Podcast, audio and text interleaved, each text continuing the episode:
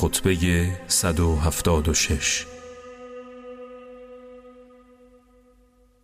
مردم از آنچه خداوند بیان داشته بهره گیرید و از پند و اندرزهای خدا پند پذیرید و نصیحتهای او را قبول کنید زیرا خداوند با دلیلهای روشن راه عوض را به روی شما بسته و حجت را بر شما تمام کرده است. و اعمالی که دوست دارد بیان فرموده و از آنچه کراهت دارد معرفی کرد تا از خوبی ها پیروی و از بدی ها دوری گزینید. همانا رسول خدا همواره میفرمود گرداگرد بهشت را دشواری ها و گرداگرد آتش جهنم را هوسها و شهوات گرفته است. آگاه باشید. چیزی از طاعت خدا نیست جز آن که با کراهت انجام می‌گیرد.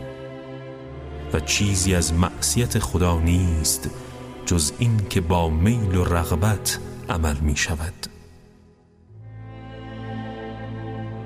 پس رحمت خداوند بر کسی که شهوت خود را مغلوب و هوای نفس را سرکوب کند.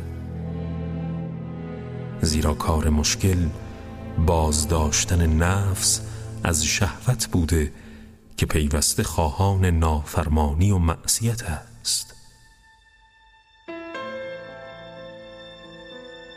بندگان خدا بدانید که انسان با ایمان شب را به روز و روز را به شب نمی رساند جز آن که نفس خیش را متهم می داند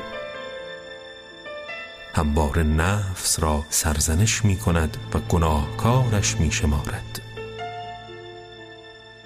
پس در دنیا چونان پیشینیان صالح خود باشید که در پیش روی شما درگذشتند و همانند مسافران خیمه خیش را از جا درآوردند و به راه خود رفتند.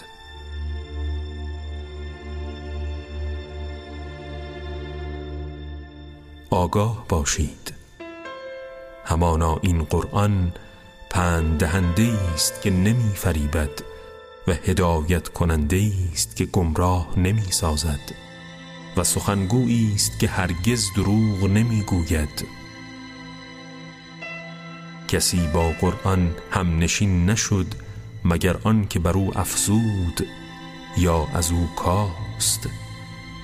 در هدایت او افزود و از کوردلی و گمراهیش کاست. آگاه باشید. کسی با داشتن قرآن نیازی ندارد و بدون قرآن بی نیاز نخواهد بود.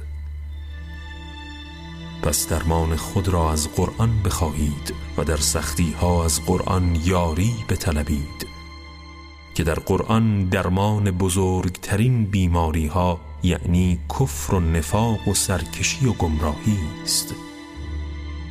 پس به وسیله قرآن خواسته های خود را از خدا بخواهید و با دوستی قرآن به خدا روی آورید. و به وسیله قرآن از خلق خدا چیزی نخواهید زیرا وسیله‌ای برای تقرب بندگان به خدا بهتر از قرآن وجود ندارد.